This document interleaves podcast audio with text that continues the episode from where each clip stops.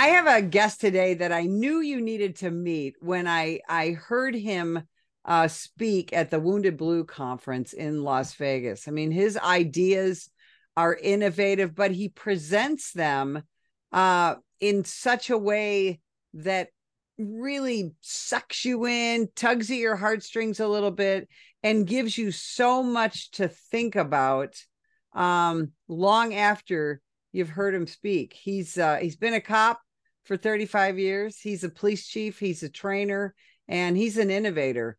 Chief Neil Gang, welcome to the show. Thank you so much for having me, Betsy. Is uh, super blessed and excited to be with you today. So you were Arizona law enforcement, and uh, so uh, so talk about talk about your whole career a little bit. Thirty five years is uh, a long time. You've seen a lot of changes.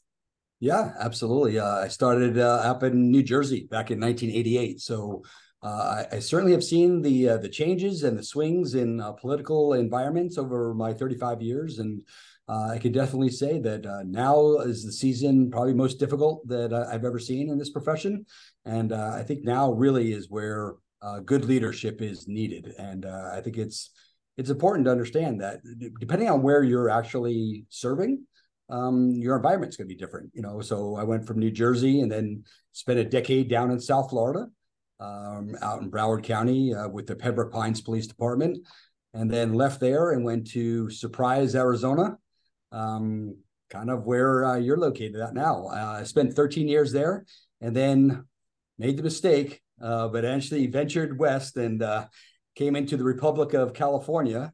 And I've been the police chief here now for 10 years. I got to tell you, um, I've had several California police chiefs um, as my guests, and they are, it's a tough environment for a chief, but if you're a good leader, boy, people love you. And uh, and and I know that your community uh, really appreciates you but it is a tough environment. And that's you said something that I think a lot of people don't necessarily understand about American law enforcement. It's a very regional situation and that's by design thanks to our constitution um you know you you as just as a voter as an American are supposed to have some control of your local law enforcement. So in theory you elect people that are going to bring in the type of a law enforcement that you as the voter you as a citizen want to see. And i know as a um, chicago suburban police officer when i moved out west here to arizona um, it's a very different atmosphere um, than in the midwest and i know california is very different certainly than the east than the south that was florida and and different than arizona right yeah, I think um, I think you you hit on a great point, and it's almost talks a little bit about the leadership now. It's it's almost like we're CEOs of a business. So you are a business. Policing is a business now. Let's be honest. And the the voters, like you said, have the opportunity to create the business that they want for their communities. They have the right to do that. They have the right to decide what type of policing and what type of police officers they have rolling in their community. Now, Chief, every single cop in this country at one point in their career says, huh, if I was chief, man, I'd fix this place. I I do this and I'd do that. What the heck made you actually take that leap and become a police chief? Well, I think you and I spoke about this when we were in person, but th- this was never my goal. I, I, never wanted to become a police chief. In fact, I, I never had any aspirations of moving up rank at all. And um, I'll, I'll, be politically correct with my my verbiage here, but uh, I think when you get tired of working for the a holes, that you decide to promote over them, and that's your motivation. Unfortunately, right? You have two choices, right? You could be part of the solution and part of the problem. And if I want to continue to complain about the poor leadership, then I had to do something about it. And someone challenged me one day: if you don't like the leadership that you're receiving, then do something about it and make a change. And that really kind of motivated me. And I kept promoting and kept promoting, basically because the leadership that I had wasn't satisfying my needs, nor do I think was satisfying the profession. Now, you are, in addition to being a chief, you are uh, also a trainer, and you're you're an excellent public speaker. I mean, you're just, you know, and that's a tough. Most people don't like to speak uh, before an audience, and so it is. It's a it's a gift, and you have that gift. Um, talk about your training in your public speaking. I, I, really, in fact, if you're going to say anything to me today that's going to hit me home, it's that, and and because it doesn't come natural. Um, I was deathly afraid of public speaking, um, but it really came, and I'm a man of faith, so I'll, I'll say it's a calling. Uh, it's a calling that I had um, due to a death of a buddy who died by suicide, Asher Rosinski, back in the 90s um, in South Florida. And nothing was happening, and no one was talking about these things. And then, you know, 20 years later, we're still seeing suicides, and still no one's doing anything about it. And uh, and I prayed a lot about it. And uh, I'll share a Bible verse with you that it kind of hits home, and it's Isaiah 6 8. It says, and I'll read it. Uh, then I heard the voice of the Lord saying, Whom shall I send? And who will go for us? And I said, Here I am, send me. Send and that's me. exactly what this was. I needed to do something because the same way I was unhappy about the leadership, that I had to take a leadership role, the same thing. And that's what brought me in front of people to be able to speak. And I could tell you right now, before I step on that stage, I'm backstage sweating and I'm backstage saying a prayer that somehow the Lord speaks through me and I touch one person uh, throughout my my my day speaking in front of them because honestly, it's a blessing to be able to have their time and I want to make sure that they are spending time. Uh, that's time well spent for them to hear me. You know, it's funny you say that because, uh, you know, I do a lot of uh, public speaking, a lot of television, and all that, and I am nervous and I ask God every time, please be with me on this because I want to represent my profession and and uh, and and of course my association and you know what? People who say, Oh, I'm never nervous, they're not very good. You know, it's the good people that are because those, and this is something I learned from my husband, those people that we speak to, they're our honor group, especially when people like you and I are speaking to a law enforcement audience. That's our honor group. What they think about us matters. And and what you're doing with Asher's story is you you have created i mean he already had a legacy um as a good guy and but you have elevated his legacy to talk about police officer mental health and what we can do about it can you explain to people what you do in talking about your friend asher yeah, I think you hit a couple of points that I just want to touch on first, and and one is is that we care, and, and it's actually a privilege to be able to speak to others. It's a privilege. There's too many people out there out there speaking now that, that think it's their right and they're trying to make money and they're LinkedIn all stars or whatever it may be. It's a privilege to speak to people. And here's the thing: when you're passionate about it, you care and you want to make sure you're impactful. And that's why I really enjoy the connection that you and I have because I think we feel the same way like every time I step out, step on that stage, uh, stage, it, I'm being blessed with the opportunity, and it's a privilege to spend time, whether it's an hour or two hours of people's time to hear what I have to say, and I'm passionate about that. I want to make sure that I, they are getting time well spent. So when it comes to Asher, it, it was really um, I'm not any um, I'm not a person of the education really. I, I am not a great um, writer, but I prayed about this a lot, and I said, okay, it was 2019. We're seeing all these deaths, and and now we see a symposium. Uh, Perf is putting on a symposium at NYPD, and I said we have to do something more. We can't just sit around and talk about these things anymore. And I prayed about this, and and the Lord put something on my heart, and like one or two in the morning. I take that pad that we all have next to our beds, you know, in case you get that call and I took a, a, pad and a pen. I went and sat at the kitchen table and I, I designed something called the Asher model. And it really is just a seven point approach to creating a, a, culture of wellness in your organization.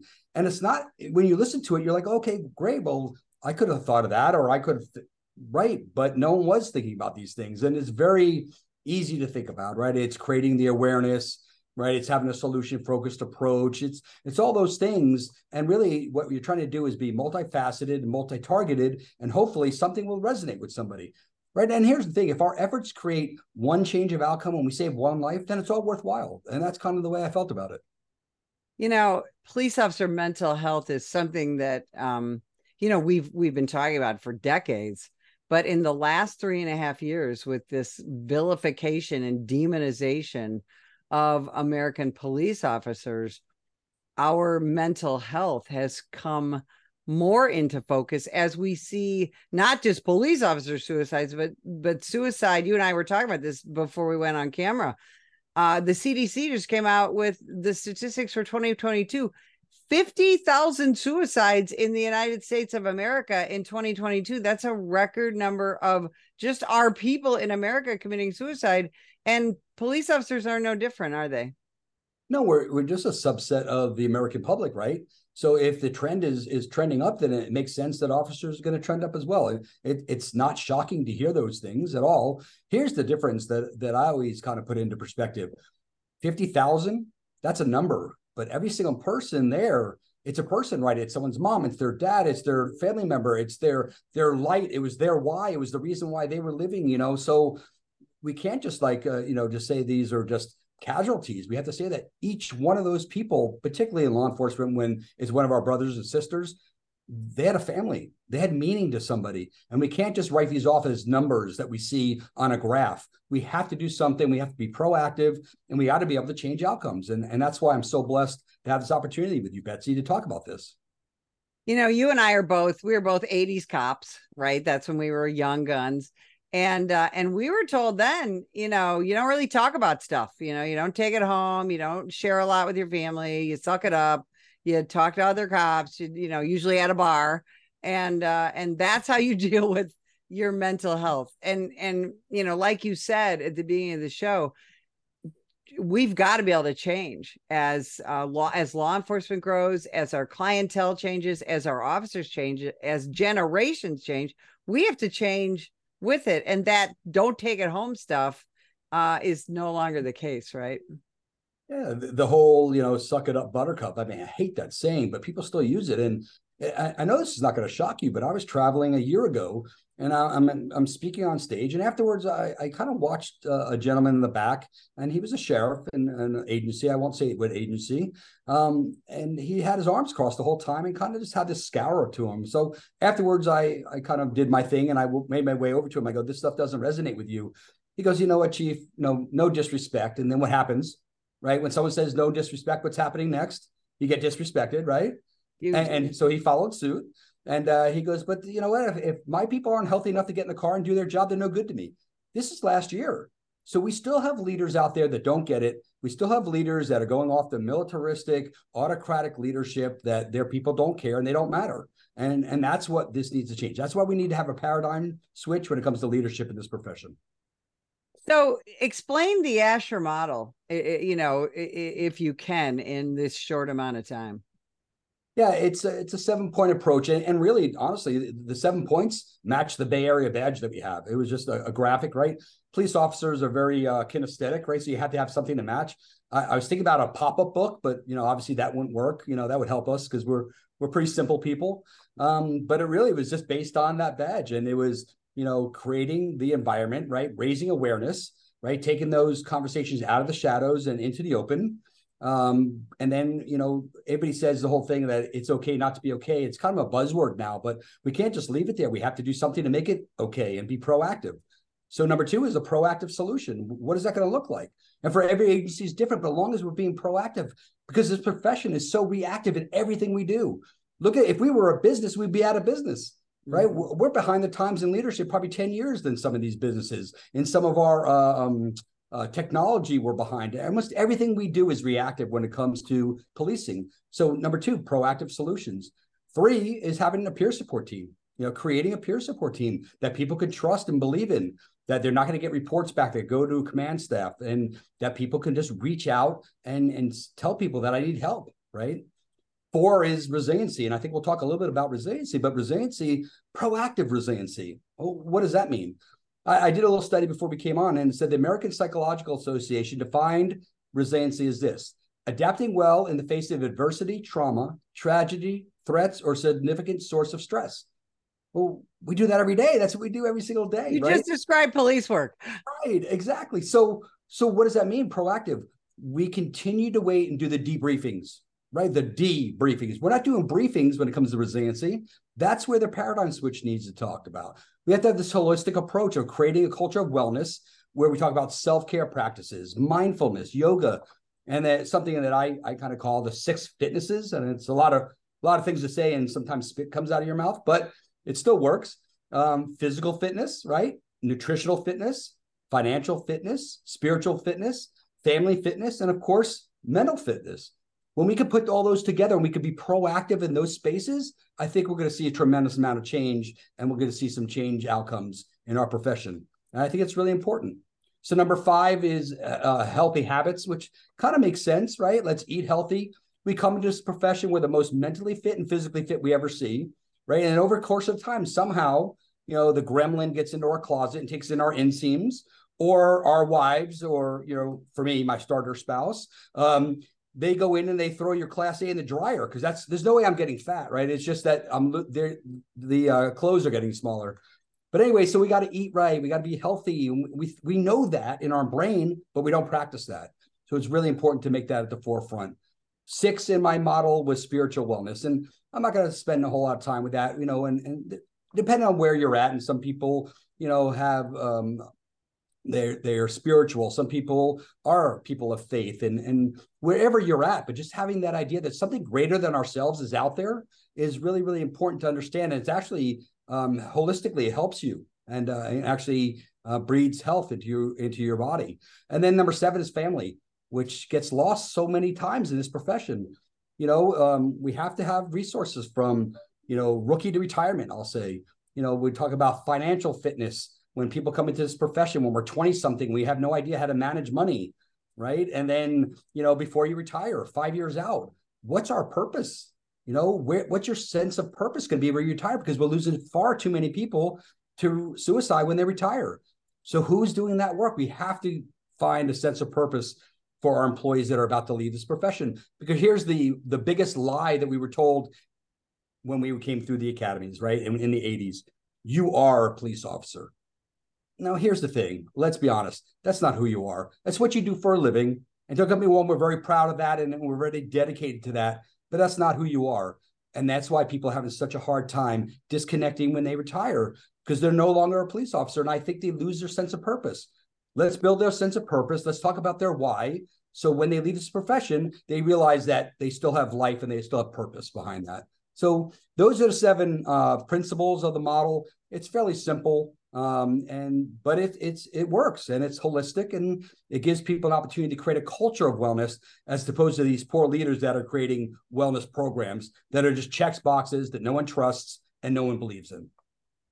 That is so incredibly well said. And we do see a lot of that around this country eh, you know and especially at a time where nine out of every 10 police departments are short staffed you know where we can't we can't bring enough people to this profession. You know, when you and I got hired, you know, we had to compete with the hundreds, if not thousands of people to get, you know, a few positions. And and now for 25 open positions, you know, you might have three people show up to to take the test. As a police leader, what do you think we need to do to make this profession attractive again? I'm not sure we have to make it attractive again. Here, here's one thing, and, I, will quote Gordon Graham. He said this. He said, "Our recruitment pool in this profession is turned into a puddle," and, and it's so accurate. But here's a paradigm switch, and I want I want to get your thoughts on this for a minute. I don't think we have a recruitment problem. I think we have a retention problem.